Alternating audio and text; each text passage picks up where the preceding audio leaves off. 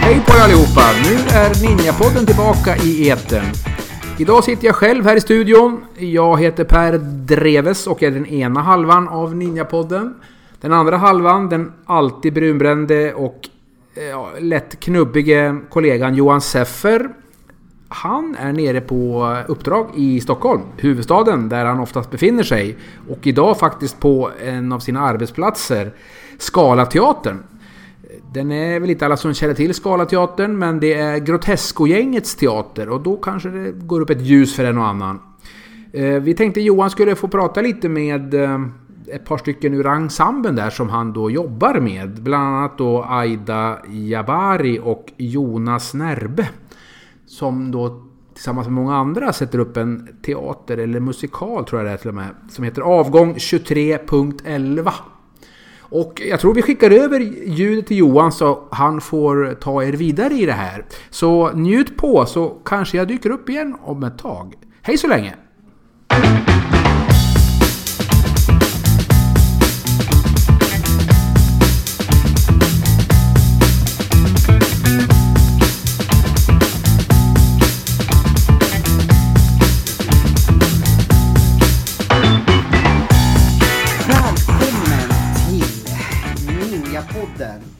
Själv, Himulen ifrån Gävle. Per får inte vara med när jag är ute på äventyr. Och det är så jävla skönt tycker jag, slippa honom.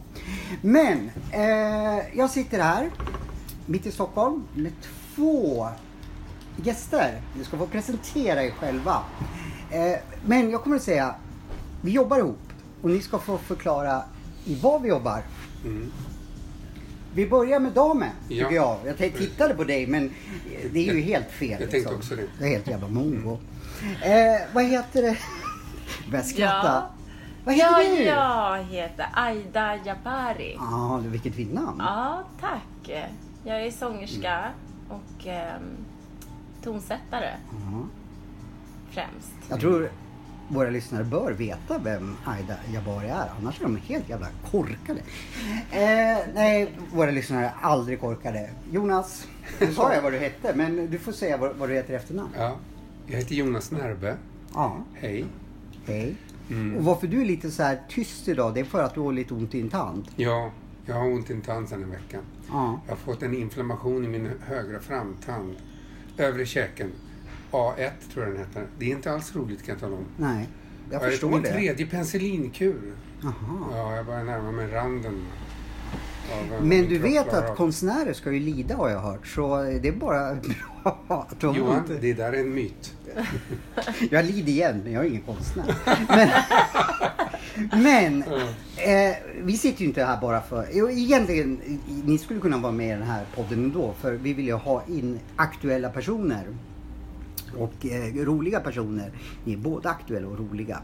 Eh, det kommer ni att märka i den här podden. Men vi jobbar ju tillsammans Ja, i någonting som heter Vem vill börja? avgång 2311. Ja, avgång 2311 är en ny, kommer bli en nyskriven musikteaterföreställning som har sin premiär den 9 oktober Ja, på Scalateatern i Och- Stockholm. i Stockholm. Och Scalateatern, var ligger den någonstans? Ja. ja, exakt. Den ligger väldigt nära Norra Bantorget. Det är Dorsins teater skulle man kunna säga. Ja. Grotesco-gängets eh, teater som de driver den nu. Och då har vi blivit inbjudna att spela där. Och vi kommer ha börja den 9 oktober. Och det är en underbar teater att vara på. Den är så vacker och snygg och härlig. Och den har två barer och en fin restaurang. Och, Ja. Åh, vad trevligt man kan. Bakficka va? Det med. Det, ja. Oj, en där, sån sak. jag, där har jag ätit mat. Det var Mm. god mat. Var det god mat? Mm. Vad åt du för någonting? Eh, jag kommer inte ihåg. Fasen, varför är du med i podden? För du kommer inte ihåg vad du äter. Jag skojar. Eh, Men vi kommer att lägga ut faktiskt länkar, vad ni kan boka biljetter till det här. Liksom, allt kommer att finnas på Ninjapoddens Facebook-sida. Och ja, så, så, så boka in. Jag kan ju avslöja skalateatern.se, det är där man hittar biljetterna. Ja. Avgång 2311. Men eh, det här är ju väldigt intressant grej för att eh, ska jag berätta lite hur det uppkom? Berätta. Att, att det, var? det var så här att jag och min tjej, vi var i, i Krakow för två och ett halvt år sedan.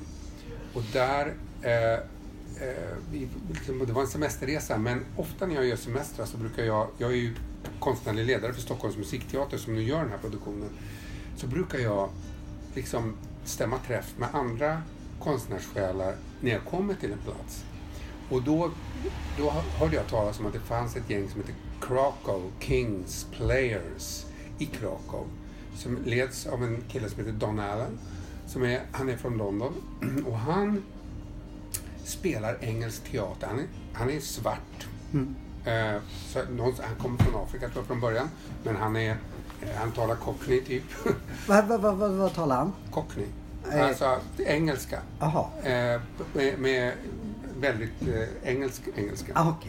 Eh, Som, the eh, Queen's British. Typ som Laurence Olivier pratar. Ja, något sånt där. Ah, Och han är skådis och han driver på den här eh, Krakow Kings Okej. Players. Och de hade liksom en urpremiär på, på just Tram 2311 som den heter på engelska den här pjäsen. Så att när vi satt och pratade om att vi skulle ha ett samarbete, för jag jobbar ju med Shakespeare också och det är det han gör liksom.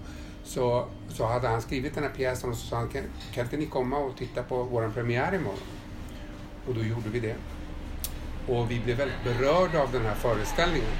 Den, den handlar eh, om, den har ett den har ett starkt ämne liksom och eh, en väldigt allmänmänsklig, humoristisk och berörande. Mm.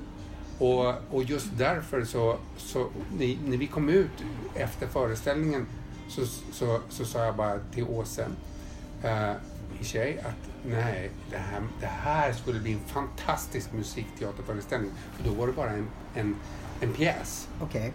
Och då så, så, så, så, så att vi ska göra om den här till en musikteaterpjäs, eh, sa jag. Och det är det vi gör nu. Så vi har en kompositör som heter Stefan Levin som skriver musiken. Eh, Stefan har inte skrivit så mycket mus- musikteater förut men han har däremot skrivit ballett och filmmusik. Bland annat eh, till Anna Odells återkomst, nej, Okej. åter, återträffen Återträffen. och X och Y. Va? Så att det, det blir liksom något lite annat, det blir spännande för att det blir liksom lite filmiskt skulle man Just kunna det. säga. Ja, det är det verkligen. Musiken är väldigt filmisk. Ja, Ja. stämningsfull sådär. Ja. Och jättevackra melodier. Mm. Så, på sångdelen då. Mm. Ja, du, är ju, du presenterar dig som sångerska. Du kan ju Mm. berätta lite om din karaktär. För du, ni som inte har redan förstått det, så, så spelar ju du en... Ni spelar ju tillsammans i den här föreställningen. Ja, Aida, vad, vad liksom... jag spelar Dorota eh, och hon är en, en småbarnsmamma. Eh, hon har en liten dotter som är något eh, eh, svår. Hon är ett, ett inte helt enkelt barn. Nej, okej. Eh, och eh, hon kämpar med det. Eh, och det, det som händer är ju ehm, eh, att, att hon beskriver väldigt mycket sin relation till dottern. Hon, har en, hon har också en karaktär som är, ehm, vad ska man säga? Ehm, hon, har, hon hög moral. Men hon har nödvändigtvis inte mycket pengar eller status. Hon har liksom, men hon har en hög moral. man väl anständig på något sätt. Ja, eh, ja, fast inte på ett näsvist sätt skulle jag ändå tycka. Men, ehm, så att hon inte är sådär stroppig och liksom till rättavisande utan hon, har, Mm. hon har hög moral men hon, hon, hon har inte så mycket eh, just den här pengar och status som jag tänker mig. Nej. Så hon, hon kämpar i sin vardag liksom. Om man skulle bara kortfattat sammanfatta, vad kommer att möta publiken som nu kommer att boka biljetter när de hör denna fantastiska intervju eh, med er två. Mm. Eh, vad, om ni skulle sammanfatta, sen kan vi gå in lite mer. Vi kommer att prata i stort sett hela podden om teater. För jag är jäkligt nyfiken på vad det här är. Det är också för jag jobbar med den. Så. Eh. eh. Kan ni två sammanfatta lite vad vad, kommer, vad kommer att beröra förhoppningsvis tittarna som kommer och eh, gå och se det här? Jag tycker att eh, man möts på något sätt, eh, i alla fall när man läser manuset och nu när vi eh, har gått igenom det och sådär, att eh, man får reflektioner kring, kring sitt eget liv och människors liv. De kommer ju från helt olika platser, de här karaktärerna, och möts med eh, eh Vinge som är ängeln då, som spelas av Jonas. Eh, och, eh, och, och, de kommer från helt olika platser men, men de möts i det här, eh, deras livshistorier, vilka val de har gjort, eh, Eh, mycket om relationer. Ehm, så att de reflekterar, och, och det är saker som vi alla människor på något sätt eh, vad vi varit med om, vilka val man har gjort, varför man gjorde de valen. Eh, för att döden på något vis, det, det händer ju oss alla. Där är liksom existensen så rättvis på något sätt, att alla dör. Men vad gör vi med våra liv? Och, mm.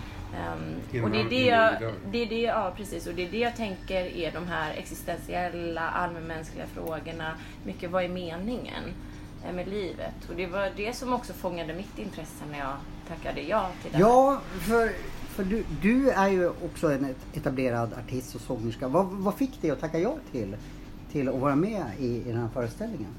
Uh, ja, men jag träffade ju Jonas uh, och... Och, uh, och det avskräckte inte? Nej, tvärtom! nej, men, och så fick jag göra en audition och så fick jag se manuset och, och, och just att det var musikteater. Liksom mm. att, att det var en, ett möte med, mellan musik och liksom teater. Och, det, det, och det, det tyckte jag var väldigt häftigt. Och att det på något sätt um, ja, det var nytt för mig fast ändå är det lite de frågorna som jag har eh, närmat mig när jag har gjort mitt konstnärliga mm. projekt mm. tidigare och sådär. Så det var lite i Ditt Karin Boye-projekt? Ja, precis. Där jag tonsatte eh, dikter av två poeter. Så jag tyckte det var lite... Vad såg du i Aida eh, och, och för att du tänkte hon måste vi ha. Mm. För du fick ju tjata som en gnu, ja, har du berättat för mig. det var inte lätt eh, eh, att övertala Nej. Eh, Hon är lika svårövertalad som mig. Nej, jag skojar. eh, förlåt, jag avbryter. Ja, jo, nej men alltså. Eh, eh, det, var, det var kul. Alltså, eh, Aida har ett väldigt, eh, en fantastiskt fin röst. Jag älskar din röst. Den är helt otroligt vacker och fin och att du har det här djupa som inte är så vanligt. Eh, det tycker jag hemskt mycket om, din mörka färg. Liksom. Och sen så eh, har du väldigt eh, allvar i det du gör. Det är på riktigt. Och, och det värdesätter jag väldigt mycket. Att när man gör någonting så, så gör man det på riktigt och det gör du. Alltså det, då blir det berörande. Och det, det, det, och det, det, kommer det här bli, för du har den eh, nerven i ditt eh, artisteri. Och, och det, är inte bara, det är inte bara att underhålla, för det gör man ju också, men det är berättelsen som underhåller och vi gör våra karaktärer rättvisa. Mm. Och, och, det, är, eh, det, det är häftigt när, när inte alla kan det, mm. men Aida kan det. Vad bra! Eh, jag måste ju fråga dig. Du, du har gjort succéer i, i enmansföreställningar som Freud Cigar, Shakespeare eh, som har gått för utsålda hus här i Stockholm. Mm. Vad fick dig att eh, eh hoppa på liksom att göra en ensembleföreställning? Mm. Nej, men jag tycker ju att det är otroligt kul att jobba med kollegor. Mm. Eh, och göra ett, göra ett ensemblearbete, så det är väldigt kul att varva. Eh, eh, det är ju inspirerande liksom. Mm. Så, eh, men det är ju å andra sidan väldigt mycket större projekt då. Jag, jag är ju inte bara äh, artist utan jag är också den liksom, som initierar det så att jag... Ja, du översatt det här och ja. äh, liksom, du, du, du, du är motorn i föreställningen. Mm. Ja, men det kan jag vara. Både i det privata och det, eh, liksom på scenen. Därför att han modererar nästan lite på något sätt eh, i föreställningen. Eh, den här ängeln då, som han, han, han, kallas, han, han kallas för Vinge i manuset. Det är ju ett passande namn för att vara ängel. Ja, genialiskt. Mm. Ja. Eh, så, så att det är ju otroligt roligt att få jobba tillsammans med en grupp. Det blir ju en stark kraft i det. Liksom. Det kommer bli en härlig impact och det är roligt för publiken också att få många härliga artister att, eh, att, att njuta av. Ja. Eh, får man svar på de här svåra frågorna då, som, som i föreställningen? Eller får, får folk se det själv? Eller? Nej men alltså jag tror inte du får svar på frågorna i sådan så här, vad är meningen med livet? För det vet vi inte. Det vill jag ha svar på. Ja, det ska du få sen. Vi tar, eh, nej, men, nej men alltså, eh, det, vi vet ju inte ens om det finns en mening med livet. Men det kan ju finnas en mening för dig Johan och det kan finnas en mening för dig Aida. Men en mening med livet in general, så här, vad är meningen med det här? Det bestämmer man ju mest själv tror jag. Alltså, nu talar jag bara utifrån min egen erfarenhet. Eh, men om det nu finns en högre mening, vilket det kanske gör, det vet vi ju inte. Så så vet vi inte det. Det var det jag skulle säga. Men, man ska, men det, det, var, det, kontentan av det här skulle ju kunna vara att man bestämmer sig för att göra en mening med sitt eget liv. Liksom. Mm. Att man känner så här, ja men jag har kanske gått och tänkt att jag ska göra en viss sak i mitt liv under en lång tid. Men jag gör det inte. Och jag gör det inte. Och varför gör jag det inte? Finns det någon vettig orsak till det egentligen? Oftast gör det inte det. Utan oftast är det så att man inte riktigt vågar ta steget. Eller man tycker liksom inte att eh, man vill röra om i andras liv eller sitt eget. Eller det kan vara bekvämlighet och så vidare. Och då tror jag liksom att man kan komma närmare, genom att se den här föreställningen så kan man komma närmare ett steg att få kontakt med sitt, sin inre önskan. Det låter väl jättebra? Eller vad säger du? verkligen. Ja, men absolut. Eh, men en annan sak som jag också har tänkt på Mm. är att man möter också kanske sina egna eh, mm, livsåskådningar eller hur man ser på, på människor överlag. För att det, de här karaktärerna är så olika. Ehm, och de har gjort så olika val. Och har, och hur blir det hur, som publik då när man, när man ser? Vad, vad tänker man om de här Mm. personerna? Och vad, hur kommer det liksom påverka ens eh, eh, syn på Mm. dem helt enkelt? Så att man möter lite sina egna fördomar kanske. Eller att man tänker nej men ja, man ser olika aspekter av, av de Låter här karaktärerna. Liksom. Om man drar det till sin spets. Man gör det alltså? Ja, man, Ja. Och vi drar ju det här till sin spets i den här föreställningen. För publiken får nämligen bestämma vem det är som ska få komma tillbaka till livet. Wow! Ja, vi har liksom inte riktigt, vi har inte riktigt berättat det va, men det är så här att det är sex personer som sitter på en spårvagn. De vet inte hur de har kommit dit. De vet inte var de är på väg. Eh, De känner inte varandra för de kommer från olika delar av världen. På den här spårvagnen sitter de. Helt plötsligt dyker en sjunde person upp. Och det är deras skyddsängel. Det visar sig att de visst har någonting gemensamt. De har samma skyddsängel som har följt dem i hela deras liv. Och det är Vinge? Och det är Vinge. Och det visar sig att de här sex personerna lever inte längre. De har precis dött en ganska brutal död. Oj! Ja, Ja, alla har haft ganska underliga död kan man säga. Mm. Inte helt liksom...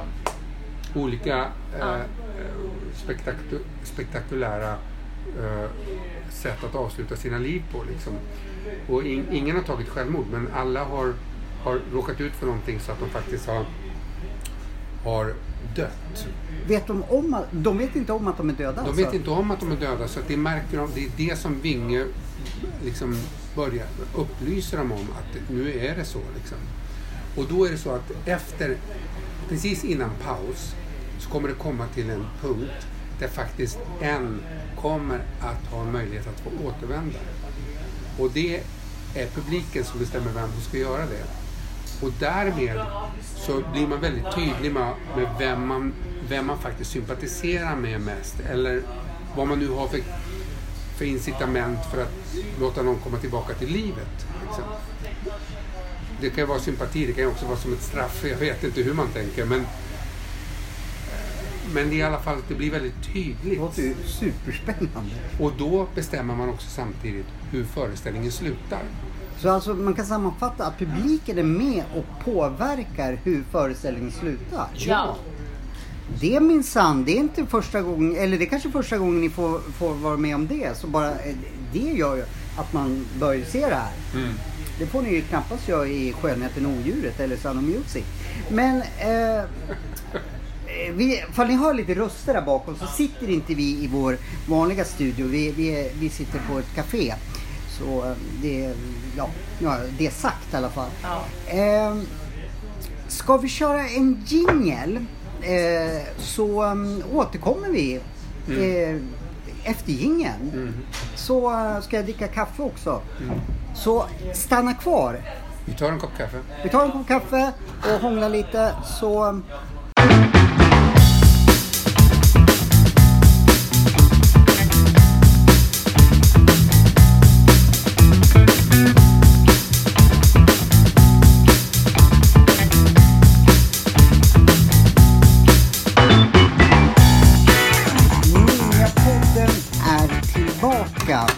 Vi sitter här i Stockholm. Eh, jag har äran att gästas av Aida Jabari och Jonas Närbe. Eh, som ni vet kanske, eller det vet jag inte om ni vet, men jag har ju uppmanat er eh, lyssnare att eh, skriva lite frågor till Jonas och Aida om ja, vad ni vill. Och nu har jag plockat ut några här som jag tänkte fråga er om det är okej. Ja, det är okej. Ni, ni kan ju få vilka frågor som helst så jag hoppas ni är beredda på tuffa frågor här. Eh, vi börjar ifrån en Per Dreves i Gävle. Hur får jag bort min könsherp? Nej jag skojar. Nej. Eh, per, Det är jag specialist på, det är bra. Ja, precis. Per, du får gå, söka dig någon annanstans till än till Aida och Jonas. Eh, nu kör vi på... legitimerad läkare, Per. Ja, Per, det finns hopp för dig. Eh, men här är det till Jonas faktiskt. Mm. En Eva från Eslöv. Eh, Nu ser ju inte jag riktigt vad jag skriver själv för jag skriver av det här ifrån Facebook. Vad har Jonas varit med i för stora musikaler? Tycker jag känner igen honom. Ja. Jaha. Hej Eva, vad roligt att du intresserar dig för min enkla person.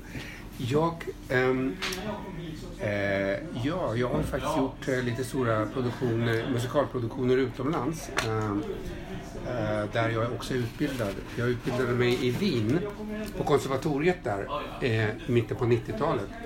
Och eh, då gick jag in eh, och spelade direkt efter utbildningen på, eh, vi hade Europapremiär på Skönheten och odjuret. Wow, den har jag också satt upp. Ja, jag vet. Den har spelat här i Stockholm också. Och eh, det var en fantastisk eh, produktion, jättekul att göra. Gjorde du odjuret då eller? Nej, skönheten. Ja, men självklart. Ja. Nej, faktum var... jag spelade eh, Monsieur Dark, som är den eh, skalliga gubben med, med puckelrygg och krokig näsa. Man satt ungefär en och en halv timme i sminket. Men den här karaktären hade inte vi med tror jag. Jo, han var med. Men det är ingen jätteroll. Vem gjorde den hos oss? Om du såg den föreställningen? Det kommer inte jag ihåg. Jag, jag såg den men det var, det var ju, det här var ju, ni, det är tio år sedan ni spelade Ja. den. Så, det, så det var jättestor och kul produktion att vara med. Sen kanske den som jag skulle säga är den mest underbara produktionen som jag, som jag ligger väldigt nära känslomässigt i också. Uh, ligger mig nära som person är ju Les Misérables. Eh, och den spelade jag i, i Tyskland, i Duisburg. Eh, den gjorde jag ett år efter det, direkt efter uh, Skönheten och odjuret.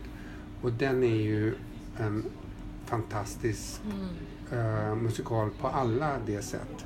Jag älskar boken. Den är otrolig. Victor Hugo har ju skrivit eh, den, den, de böckerna, det är en trilogi. Eller hur?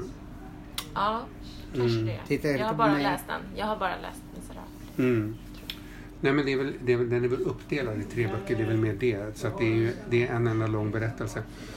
Och det är ju ett nationalepos kan man säga, fransmännens nationalepos. Det gick på TV tror jag i... i Les ja. Mm, de har gjort många filmatiseringar av den och det här är, det här nu som gick, den som gick på TV nu är, är ju en av dem. Men där kombinerar man ju, där har man lyckats otroligt bra med att, att göra en bok till en musikal. Det är genialiskt. Alltså, när man läser boken så tänker man, hur ska det gå till? Fast jag redan hade sett musikalen innan så så har jag ändå, så tänker man ändå hur kunde de göra en sån bra musikal, koka ner det på ett sånt bra sätt.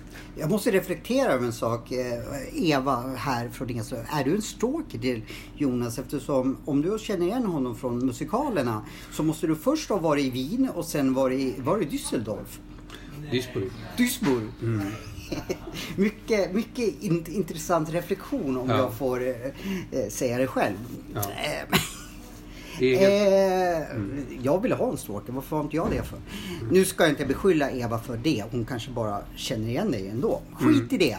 Eh, Aida. Nu ska vi se här. här. Jag är ett stort fan av Aida. När kan man höra henne live nästa gång undrar Pelle ifrån Strängnäs. Ja, det är avgång 2311. Okej. Premiär 9 oktober. Mm. Så det är det närmsta. Eh, och sen så kommer jag ha eh, åka på turné till våren. Till våren. Ja, Så Pelle får ge 2020, sig- så Februari-mars. Så man vill bara höra Men- din skönsång får han ge sig till tåls till Ja, mars. Precis. Så kan det vara, man kan inte få allt här i världen. Eh, Men hela november, eh, eller hela oktober och halva november kan han... Eh, pallrar dig till Stockholm och på köp Skala. biljetter för i helsike. Skalateatern. Skalateatern, Skala. Skalateatern, Skalateatern ligger vid Norra Bantorget. Eh, Jonas, du har fått Hej. en fråga från Camilla i Bollnäs. Camilla, hej Camilla. Hej Camilla! Har du några andra intressen? Än vad då? Det vet vi inte. Men Ja, precis. Eh, ja, det kan man ju ibland undra. Men jag har ju den jag förmodar att det är mer intressen än skådespeleriet. Ja, nej men alltså. jag kan, tycker det är kul att bygga lite. Jag bygger lite saker ibland. Lego? Eh, Lego. Nej. Ja, jag bygger lite hus och sådär. Men sen så lagar jag mat. Aha! Jag gillar att laga vegetarisk mat. Jag är vegetarian sedan eh, eh, eh, 85. Och då talar vi om 1900-talet, Johan. Då du inte var född än. Eh, jo, det var jag faktiskt, var det. 85. Mm. Men, är det därför, det måste jag säga, eftersom i den här podden pratar vi mycket om min vikt. Ni ser ju oerhört fräscha ut båda två. Är, är det bara för att du är vegetarian som du kan hålla dig så smärt och fin? Nej, men alltså det, jag tror inte det har med det att göra direkt. eh, de- delvis kan det vara. Men många vegetarianer, så som jag till exempel, äter för mycket choklad. Men jag, jag älskar choklad. Eh, och jag älskar jag glass. också. Och jag är inte vegetarian. Ja, Inte jag heller. och, och glass liksom. Men, Ja. men, men det, är min, det är min utmaning i livet att försöka att inte äta för mycket av det där. Ja, det ser ju inte ut som du gör det precis. Nej, men, jag, men grejen är så här att jag, jag äter ju väldigt bra mat annars. Och väldigt, väldigt god mat. Just det. Jag, jag, alltså, vegetarisk mat är ju så underbar. liksom. Ja, alltså jag, jag tycker det är så svårt att få idéer men jag köpte en kokbok med en eh, israelisk kock. Han heter Otto Lengi Mm. i efternamn. Han är ganska känd. Mm. Eh, och där var det liksom väldigt mycket rätter som är väldigt goda. Men det återkommer med olika örter och så för att smaksätta Mm. och mycket liksom Mm. ehm, ja, säsongsgrönsaker. Men- Det kan man ju alltid utgå ifrån. Det, kan man, Det är det är väldigt bra säsong- att det är utgå ifrån säsong. säsongs, det som Mm. är på gång. Liksom. Men, men, men nu för tiden, alltså, som jag berättade, jag har ju ut, utbildat mig i Wien. Jag bodde i sex år i Wien. Då på den tiden så kom man från, från Sverige och så kom man ner till Wien och så såg man liksom vad de hade i grönsaksdiskarna där. Det var ju fantastiskt. Liksom. Väldigt många olika typer av sallader och groddar och grejer och sånt som vi inte hade här hemma. Alls på samma sätt i alla fall. Då. Nu har vi det här. Så Mm. att, att, att kunna äta väldigt god och nyttig och härlig mat liksom, som är vegetarisk ja. är så mycket lättare nu. Jag fick en idé. Mm. Vi lottar ut helt enkelt att eh, Jonas kommer hem till er eh, och lagar lite vegetarisk mat om ni Mm. svarar på någon kl- klurig fråga i slutet av podden. Vad säger du om det Jonas? Det gör vi. Eh, då kanske du får åka till Camilla i Bollnäs och laga mat. Ja, Så nu, ja. varför inte? Allting kan hända i den här podden. Ja. Eh, här ifrån eh, Aida. En Lovisa i Asarum. Vad har du för utbildning? Det är väl lite... Mm, ja, nej men jag läste till arbetsterapeut när jag var 19 år. Jaha. Eh, och eh, ja, jag tyckte det var intressant att läsa om människan och det här äh, holistiska perspektivet, helhetssynen på människan. Fick det du var- det där? Ja, det fick man ju under den här utbildningen. Att man läser liksom om, om fysiologi och medicin och, Ja. eh, och hur kroppen fungerar Mm. och anatomi och allt det här. Men Mm. så läser man också psykologi Mm. eh, och eh, sociologi, liksom hur miljön påverkar människan och sådär. Så det är Mm. ett helhetsperspektiv. Mm. Eh, och sen mycket hur man eh, bedömer insatser då. Så att jag har jobbat inom psykiatrin väldigt mycket. Men precis när jag blev klar med arbetsterapeututbildningen så började jag inte jobba utan jag kom in på Musikhögskolan i Piteå. Eh, och eh, ja, så jag läste där i tre år. Bodde i Piteå i Norrland. Wow. Det var väldigt häftigt. Mm. För vi fick åka till eh, USA också och studera en termin där på Musicians Institute och där fick jag träffa massa musiker som hade turnerat med liksom mina idoler. Med Prince och, eller skrivit musik åt Mary J. Blige eller Wow. Ja, man fick liksom träffa och så många producenter vi fick träffa som hade bland annat spelat in på Michael Jacksons skiva, alltså Seawind och eh, de här Cool. de här blås, de som spelade blåsinstrumenten eh, bland annat. Så att, ja, men det var ju mycket via utbildningen som man fick träffa de här och Mm. ta del av deras kunskaper och erfarenheter. Så Mm. det var ju super, superkul. Åh, vad roligt. Och just det här att vi fick tränas i att eh, spela in varje vecka i olika genrer. Så jag har fått en eh, väldig genrebredd liksom. Det är, det är bra. Ja, och studiovana. Det får Mm. man. Så det är ju studiomusikerutbildningen. Så att man, man får... eh, Ja, och så man, fick man ju träffa många andra. De har ju dansutbildning och eh, film, film och eh, ljudteknik. Eh, så att det, man får träffa liksom många som man sedan hamnar i samma bransch som Mm. eh, i Piteå.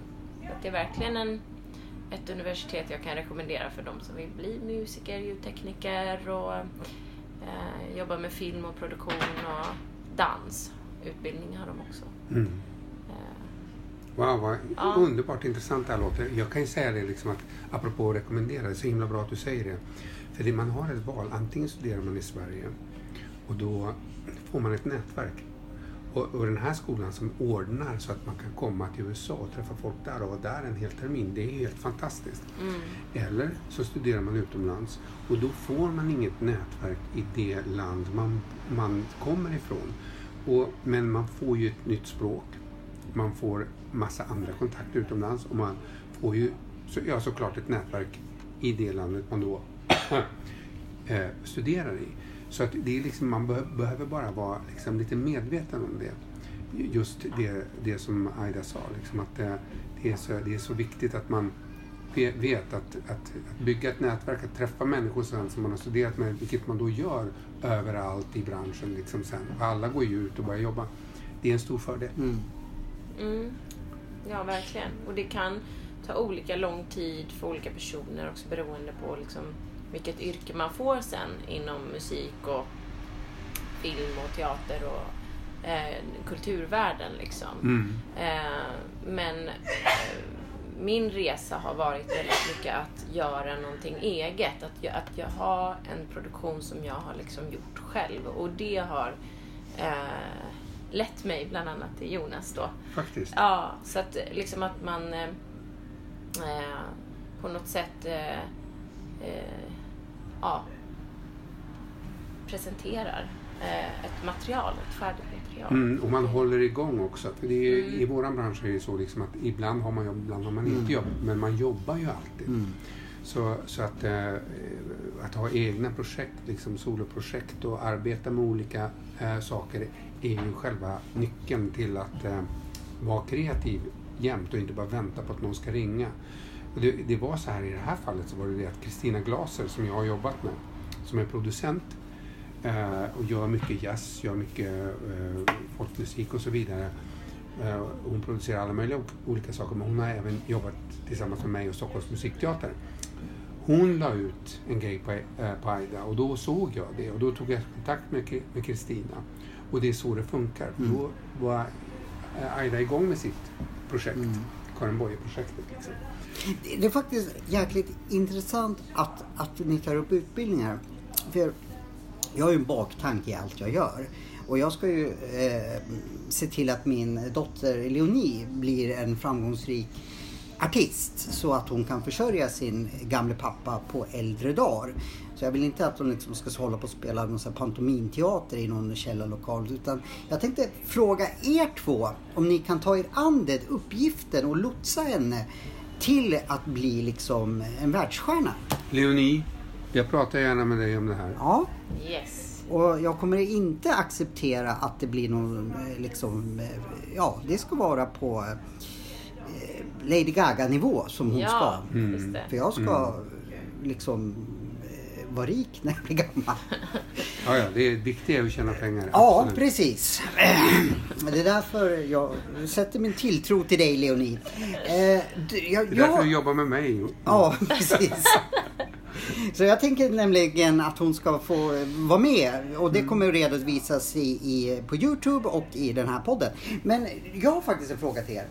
Vad är er drömroll? Vi säger att jag är en anden i glaset eller flaskan eller vad fan det heter.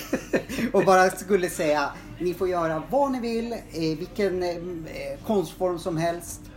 Vad skulle du vilja att eh, du eh, någon, ja vad skulle du vilja göra? Skulle vilja spela Maria Callas. I film eller musikal? Fast hon har redan blivit filmatiserad. Nej, men det var bara senaste tanken jag hade. Men det finns massa saker jag skulle vilja göra. Ja. Såklart. Ehm, skriva, tonsätta ännu mer dikter. Skriva mer musik. Ehm, ja, en ny platta. Det, det är väl det som, som jag går och tänker på också. Mm. Vad, skulle, Mycket. den- vad skulle, vet du vad, den skulle, vad det skulle vara för material? Alltså det är det som är frågan här Mm. nu då va? Alltså Mm. vad det skulle vara. Om det skulle vara en fortsättning på att liksom tonsätta dikter. Mm. För det är ju mycket, det pågår ju mycket nu. Det är många artister som börjar tonsätta och eh, poeter. Mm. Så det blir, börjar bli lite liksom en... Eh, eh, det börjar bli vanligt faktiskt Mm. att man gör det. Ehm, och det är ju väldigt bra för, för eh, sångare och tonsättare om man nu ibland saknar orden. Mm. Så är det väldigt behändigt att eh, faktiskt eh, Använda sig av andras tankar? Ja, och poesi som ändå talar till en. Mm. Så eh, det tänker jag är liksom eh, ett väldigt bra sätt. Ehm, Men sen har jag gjort en del pop populärmusik också så att det är lite eh, min skiva som jag har släppt har ju varit väldigt svårt att genre eh, beskriva liksom exakt vilken genre det är. Mm. Eh, så det har ju liksom eh, Tänk om man bara skulle ta och skita i det och bara säga det här Ja, är bra. jag gjorde ju det, men då har det liksom blivit Mm. så här, vad är det här för genre? Vad är det Exakt. för genre? Och då är det väldigt svårt att svara på. Det var någon som sa, men det här är art pop. Och någon annan är säger att bra. det är världsmusik. Och någon säger, Ja. ja. så det är lite Folk måste, folk måste alltid trycka in saker i små lådor. Det är konstigt. Ja, precis. Så att, eh, Man kan bara säga det här älskar jag. ja, precis. Så att, eh, nej men det är lite idéer inför ny platta. Mm. Eller nästkommande platta. Men det eh, får vi se när det blir. Och vad är ditt drömprojekt? Alltså, jag gick en utbildning på Stockholms dramatiska högskola för två år sedan. En kortutbildning för, för oss som har stått på scenen mycket. En vidareutbildning till att jobba med film. Mhm. Så att jag, vi, eh, den utbildningen gav jättemycket. Det var otroligt kul. Eh, Och eh, jag skulle vilja jobba mer med film. Jag tycker det skulle vara otroligt Som kul. skådespelare, Som skådespelare, ja, exakt. Det kan ju kanske jag vara behjälplig till då eftersom jag jobbar med film. Så ifall du är riktigt snäll mot mig så ska jag Du- titta vad, vad, vad jag kan eh, skaka ja, men, fram Ja, men här sitter ju jag med den stora filmproducenten Ja, precis. Ja, det var, det jag ville höra. Jajamän, pappa. Det är jättehäftigt. Men, eh, men, och sen, ja, så det, det, det skulle vara väldigt roligt. Sen, jag förverkligar mina scen, mina roller som jag gör på scenen. eh, De förverkligar jag ju hela tiden genom att Mm. göra fantastiska, eh, intressanta eh, rollkaraktärer hela tiden. Men eh, jag skulle jättegärna vilja spela Higgins igen i My Fair Lady. Jag har gjort det en gång eh, i, på Skövde stadsteater. Och jag älskade den rollen. Jag tycker att den, den pjäsen, den musikalen är, är så långt före sin tid. Den är skitbra skriven. Är det den man säger, eh, Higgins säger, någonting med en räv? Ja. det är det enda jag kan om det. ja. Vad säger Ja, han han, då? försöker, han försöker få Eliza att... ehm, Prata fint, va? Prata fint, ju. det är det det går ut på. De ska göra en riktig dam av henne. Eh, den spanska räven rev en annan räv. Så, aha. Det, det är den. Eh, Men eh, det är, den är väldigt intrikat och där spelar Higgins är ju en person som, som är väldigt komplicerad, som har någon typ av utveckling fast han inte erkänner det själv. Liksom. På något vis så inser han att, att, att han, han funkar inte riktigt eh, som, som person, som karaktär på den nivån han är. Han är liksom utbildad, han kan någonting, han är professor men han har väldigt svårt att föra sig i, i sociala sammanhang och, och förhålla sig till andra människor. Framförallt till det kvinnliga könet. Som jag Är han var. lite liksom autistisk nästan? Ja, men jag eller? vet inte. Jag, Nej. jag har svårt att sätta en... eh, Jag är inte rätt man att sätta en diagnos. Nej, ingen diagnos, men att han, man kan ju ha Mm. drag av det. Liksom. Men det- Eller att man det- kan ha liksom tendenser. Det är ju så olika Ja, men han är väl, jag, tror, jag tror att han är en väldigt nördig människa. Han håller på att nörda in på Ja. språket och vokaler och hur man uttalar och, och, och dialekter och sådana saker. Och, och, och det är som vissa musiker som är fantastiskt bra musiker. De har suttit och, och övat på sin gitarr eller sin fiol i, i, för jämnan men de har liksom när de ska förhålla sig till andra människor så blir det ett problem för de är inte vana vid det. Liksom. Lite så är det med honom. Och, och det är en väldigt, därför är det en väldigt intressant roll och forma liksom hur han, den här utvecklingen går. Det är en väldigt vacker berättelse. Jag tycker det.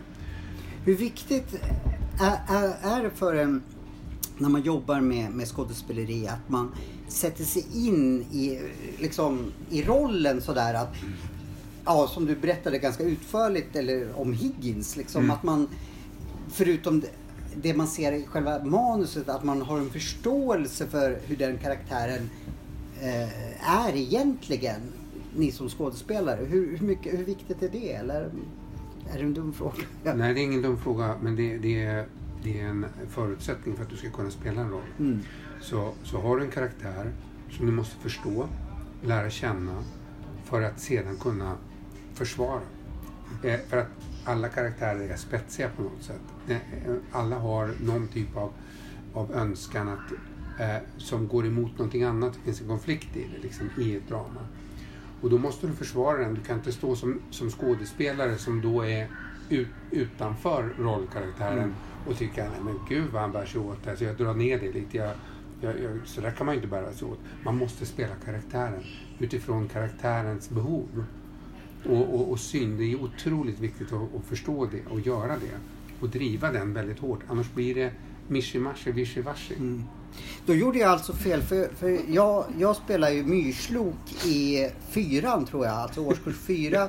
Och jag sket fullständigt att sätta mig in i myrslokens karaktär. Mm, det var ett misstag. Det var ett misstag. Det är därför jag inte blev skådis, märker jag då. Där har du orsaken. Jag skulle gärna vilja ha liksom, satt mig in i då hur myrsloken levde förutom, jag tror jag hade två repliker, att myror är gott och låt mig vara, tror jag det var. Men då skulle jag liksom ha pluggat på liksom om hans familjeförhållande, var han kom ifrån, om han hade fått lega och sådana saker liksom. Mm. Då märker jag att jag har mycket att lära. Ja.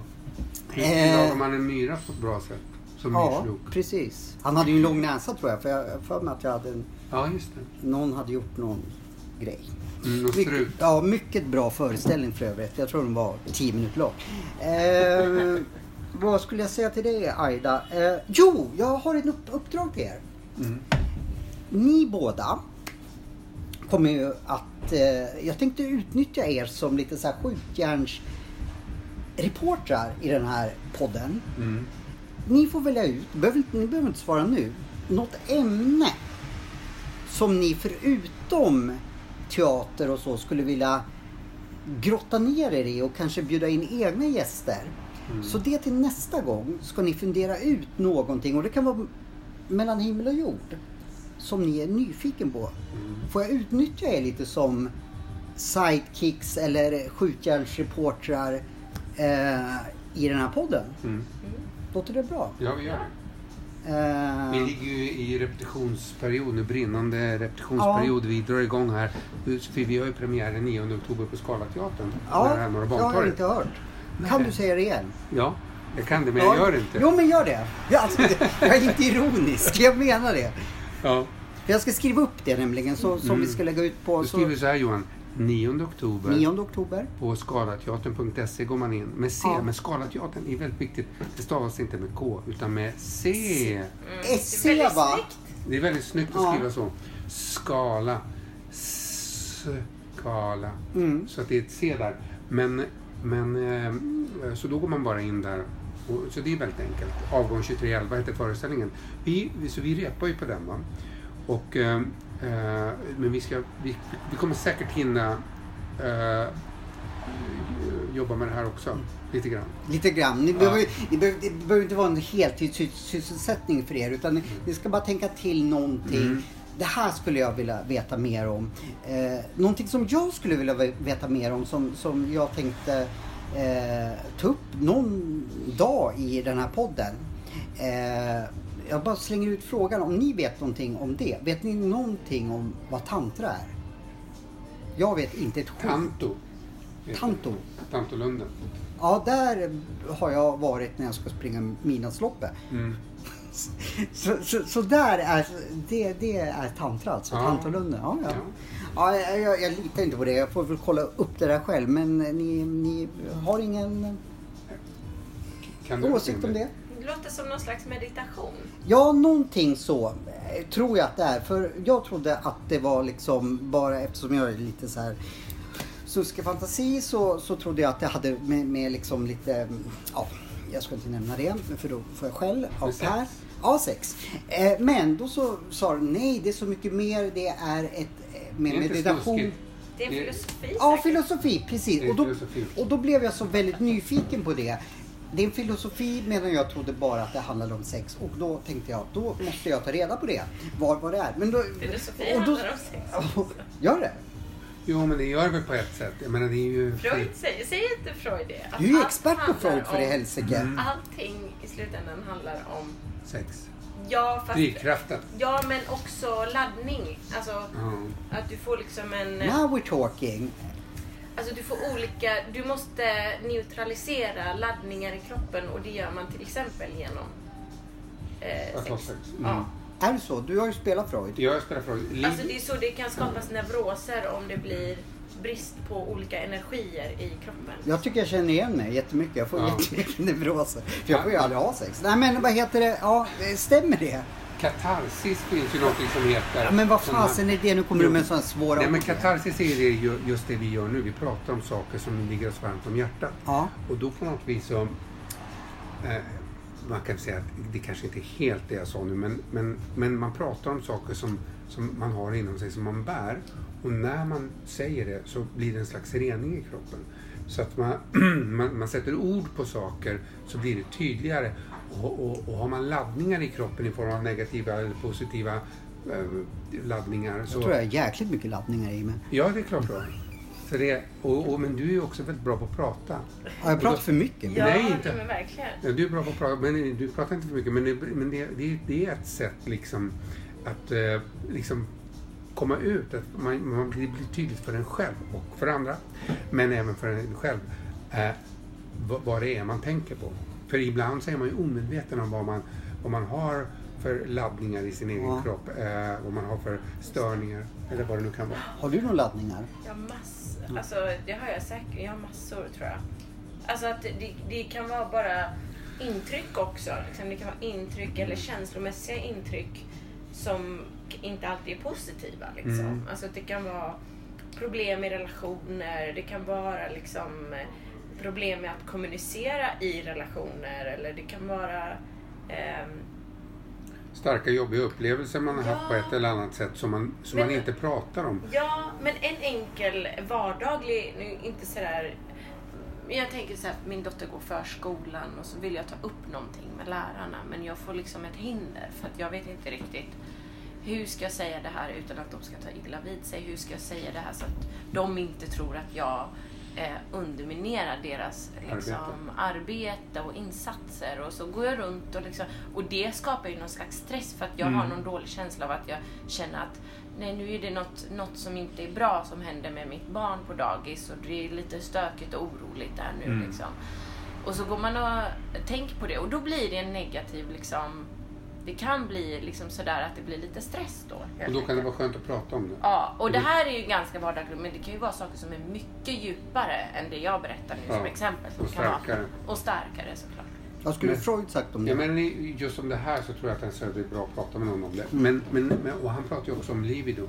Alltså, Jag är lite nyfiken på Freud fast jag vet ingenting om honom. Nej, men jag vet inte heller så himla honom. Jag har ju spelat honom så jag, jag har ju läst eh, mycket, relativt mycket om honom. Men, men jag har ju på något vis förkroppsligat honom. Jag älskar Freud eh, på något sätt och det han har gjort. För han satte ju liksom det mänskliga eh, medvetandet på kartan på något sätt. Han, han fick oss att, att förstå att vi är komplicerade varelser. Att vi inte är förnuftiga varelser, att vi är människor som eh, styrs av eh, okända underliggande drivkrafter och vanor. Så det är liksom, vi, Hur kan man få reda på vad man styrs av för underliggande drivkraft? man måste vara lite... Alltså, det är jäkligt intressant. Det där är väldigt intressant men och det kanske inte jag kan svara på. Jag kan ju bara gissa. Och jag, jag tror liksom att man måste vara lyhörd lite grann. Man behöver också betrakta sig själv lite grann. Man behöver bli medveten om sig själv. Hur medveten, kan man bli det? Medvetenhet handlar ju... Alltså jag tror att vi vet så mycket i vårt samhälle, i, vårt, eh, i våra liv. Vi har tillgång till enormt mycket kunskap. Pratar Men- vi undermedvetet då? Nej, jag tror inte med underminuten. Du kan läsa i tidningar, du kan Ja, kolla på okej, nätet. ja. Du kan, folk har utbildning och, och, och det är bara ett knapptryck till vilken information som helst nästan. Men medvetenhet är det kanske inte så, det är inte så Ja, det var det prioriterat. bästa jag har hört på länge. Mm. Precis. Det liksom sätter ord på vad jag har Ja, så ofta att tänker. vi är är väldigt liksom- omedvetna om oss själva, om vår roll i, i, i världen och vår egen potential.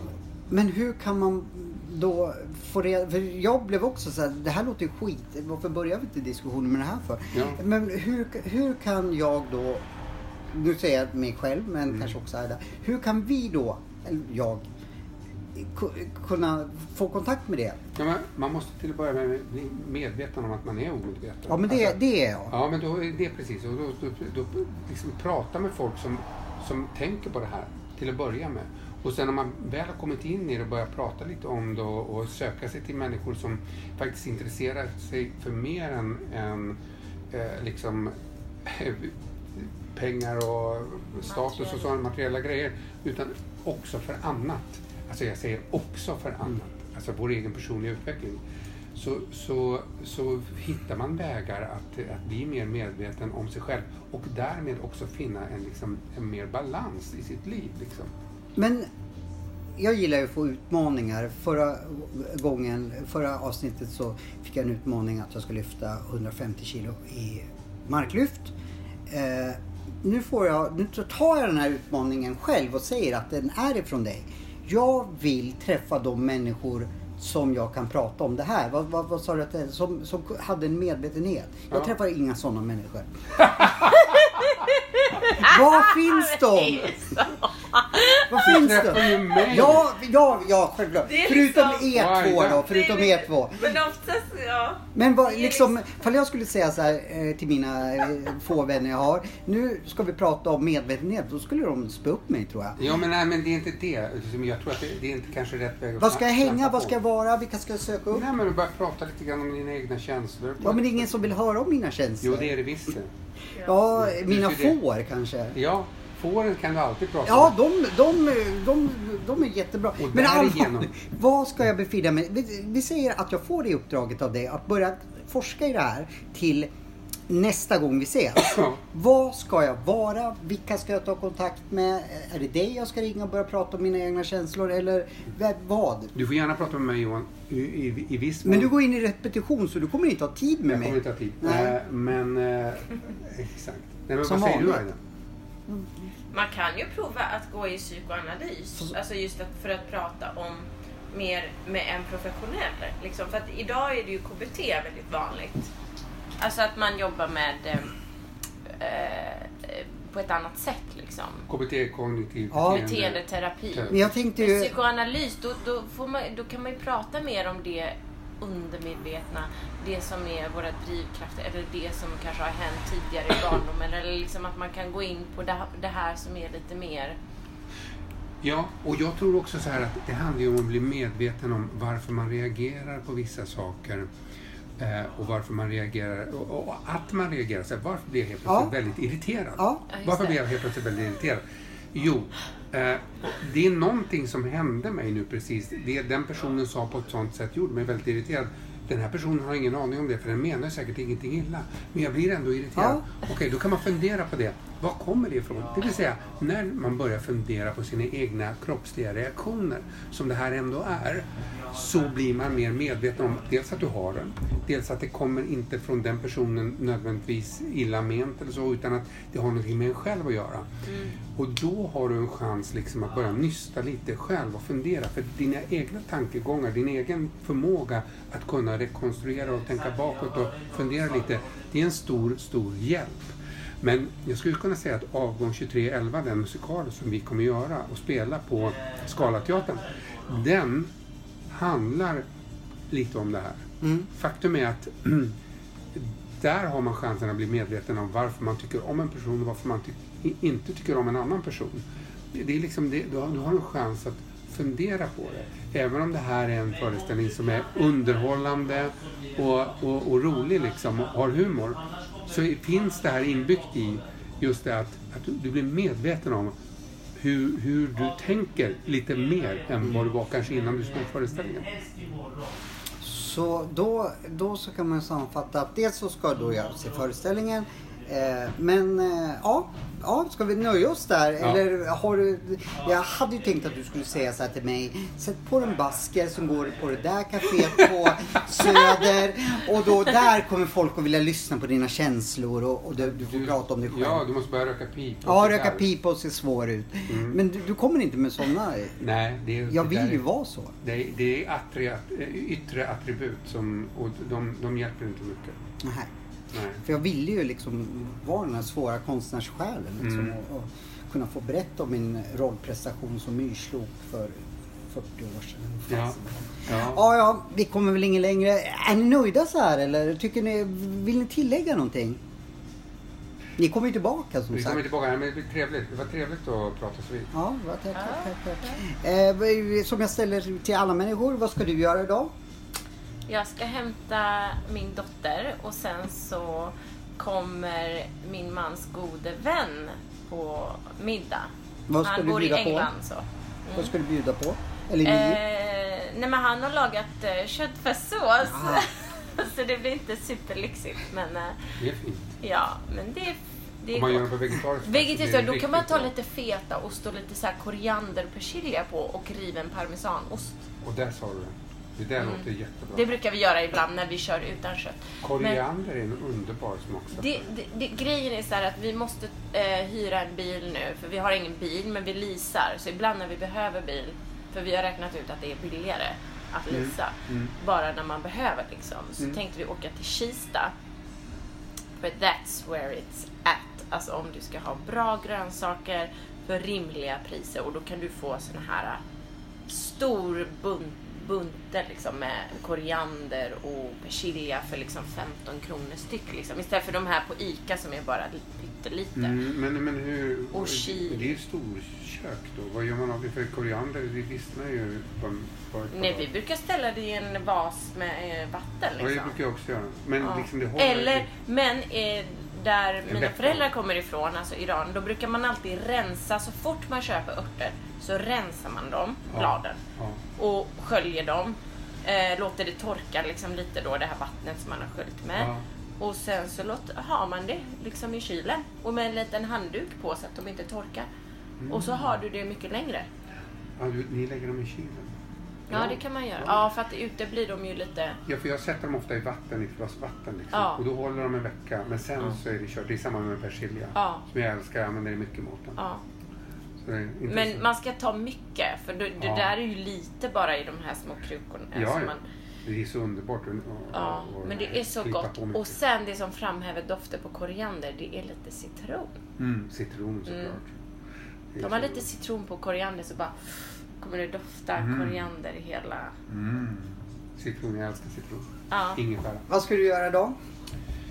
Ja, alltså jag ska göra massvis med saker, men en grej jag ska göra det är att jag ska, ska sätta mig och jobba lite med manuset. Till Mm. avgång 2311.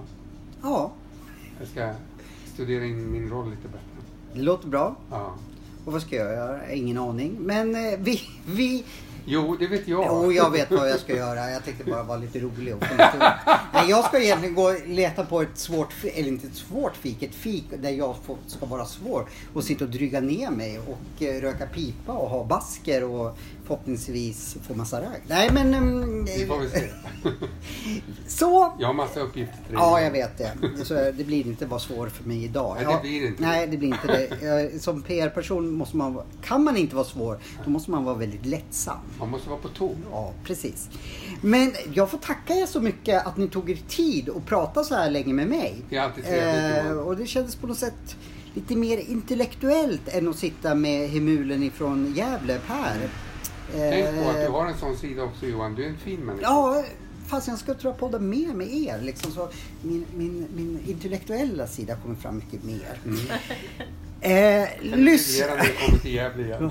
jag kommer att liksom bli... eh, Gävle får en ny profeten, En ny eh, Thomas Di. Leva. Eh, Johan Seffer kommer att kunna ha svaren på alla era frågor. Tack så jättemycket. Eh, så syns vi snart. Ja, det gör vi. Hej då! Hej då.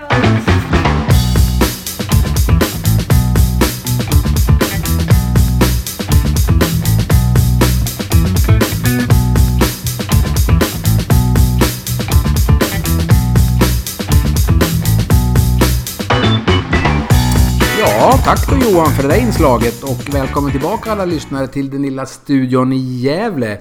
Hos den där ointellektuelle hemulen som jag tydligen är enligt Johan. Eh, ja Johan, det känns som att det är dags att komma hem igen för vi har fler gäster som väntar. Eh, och jag tror du och jag ska prova lite ny akupunktur. Jag tror nålar under naglarna och i trumhinnan kanske för dig kan vara någonting. Eller vad tror du? Eh, men eh, oavsett, kära lyssnare, vi är ju snart tillbaka igen. Så ratta in oss igen om någon vecka så har vi nya spännande grejer på gång. Tack så länge, hej på er!